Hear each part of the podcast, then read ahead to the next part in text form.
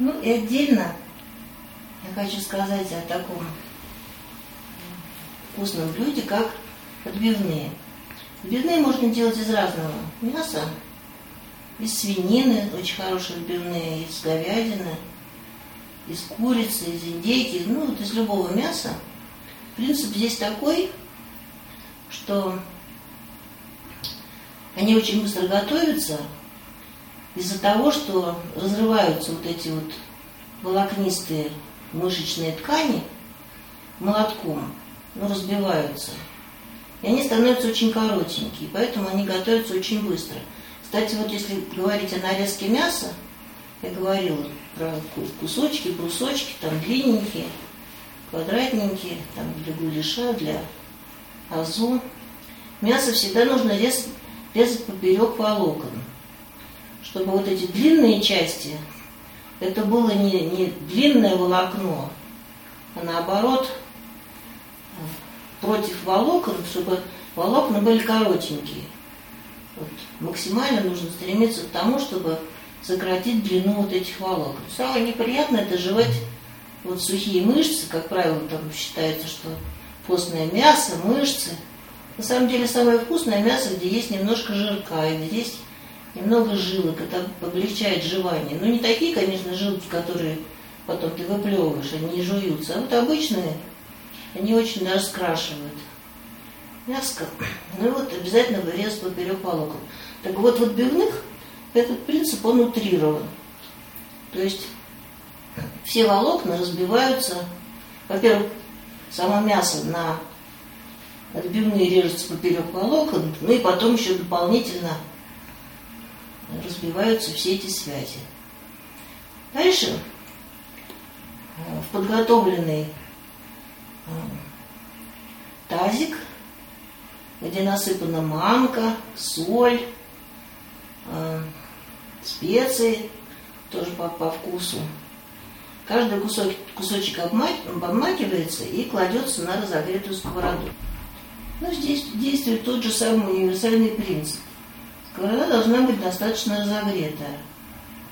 То есть э, обжарка, так же как и овощи, картошки, мясо, она идет на достаточно сильном огне. Но специфика здесь такова, ну вот я, например, так приспособилась, что я грею не на максимально каком-то сильном огне, ну так на достаточно сильном. Потому что я каждый кусочек обжариваю. Вот кладу на сковороду, уже вот в оболочке из манки и специй. И смотрю, что на меня должен побелеть, то есть белок должен завариться, немножко должна закрыться вот эти все поры, немножко должна подрумяниться эта сторона. До полной готовности я не готовлю. Я беру этот кусочек, переворачиваю, жарю в противоположную сторону. Ну и так у меня лежит там 3-4 кусочка на сковородке. Постепенно я их обжариваю так с двух сторон, добавляя масло, ну, чтобы смотреть, чтобы не на сухой сковороде они там жарились. То есть просто в процессе они забирают, манка, она тоже забирает. И постепенно у меня вот так обжаривается каждая отбивная с двух сторон. Не до готовности, просто обжарка. Ну, я даже приспособилась в своей большой сковороде держать их всех вот обжарила и сложила тут же на сковороде. И периодически только смотрю, чтобы нижний кусок не, не сгорел. Ну, можно выкладывать на соседнюю тарелку. После этого все обжаренные отбивные складываются обратно в сковороду, накрываются крышкой минут 15 тушится. При этом очень важно открыть крышку. Они должны быть закрыты крышкой, но крышка должна быть не глухо прижата к сковороде, а должна быть оставлена щель. Потому что если совсем оставить открытые, весь сок, который есть в мясе, он просто испарится, они будут сухие. Если не оставить никакого выхода для пара, то манка размокнет и будет отваливаться слоями от мяса. Есть здесь нужно как-то приспособиться, чтобы лишнее благо выходило, чтобы они все-таки сохраняли свою оболочку, в то же время готовились. Ну, буквально через там 15-20 минут можно тыкать их ножиком, проверять готовность. Как правило, они готовятся очень быстро. Ну, куриные быстрее, остальные немножко подольше, но принцип абсолютно одинаковый здесь. То есть это такая подбивная, жарено-тушеная. Вот, но очень вкусная. Такое мясо может храниться тоже там 2-3 дня в холодильнике и служить прекрасным дополнением к бутерброду или к овощам, или к пюре, которое все время хранится, или к гречке, которая всегда остается. И тут вот еще надо добавить очень важный принцип. Мясо – это очень сильный кислый продукт.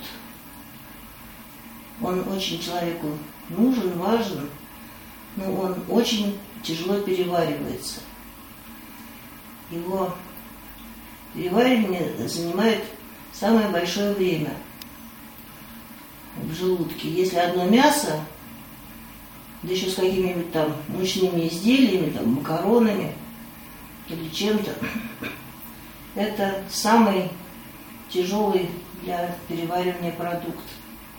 Потому что это два кислых продукта, которые вот очень сильно закисляют кровь, организм.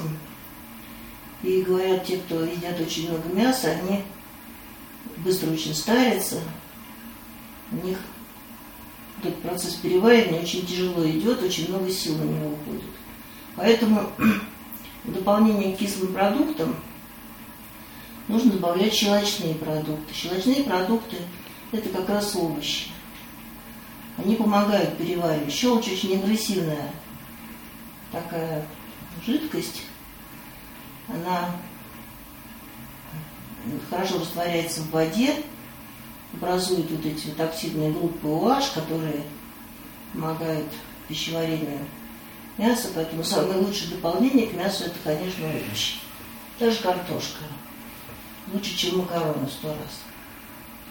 Поэтому это, конечно, уже такая сложная биохимия, но, в общем, ее надо иметь в виду, что баланс кислых и щелочных продуктов должен быть примерно один к четырем.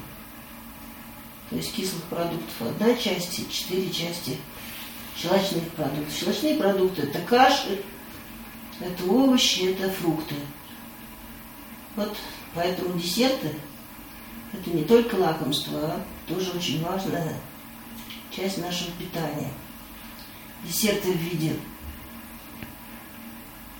цитрусовых, в виде бананов даже, ну, любые, любые фрукты, яблоки, груши. Все это обязательно должно быть на столе, хотя бы немножко нужно каждый день есть этих продуктов, чтобы организм поддерживал бодрость. Обычно люди, у которых преобладает щелочная еда, они жизнерадостные, бодрые, полные энергии. Люди, которые едят мясо с тестом, с там пельмени, короны, с бул, булки какие-нибудь. Это, конечно, им очень тяжело, потому что у них много сил уходит на переваривание этого тяжелого продукта.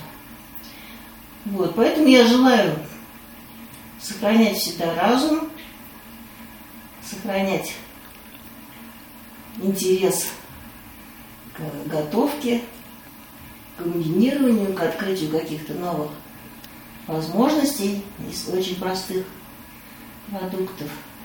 Быть здоровыми и счастливыми и радостными. Вот. Has to move.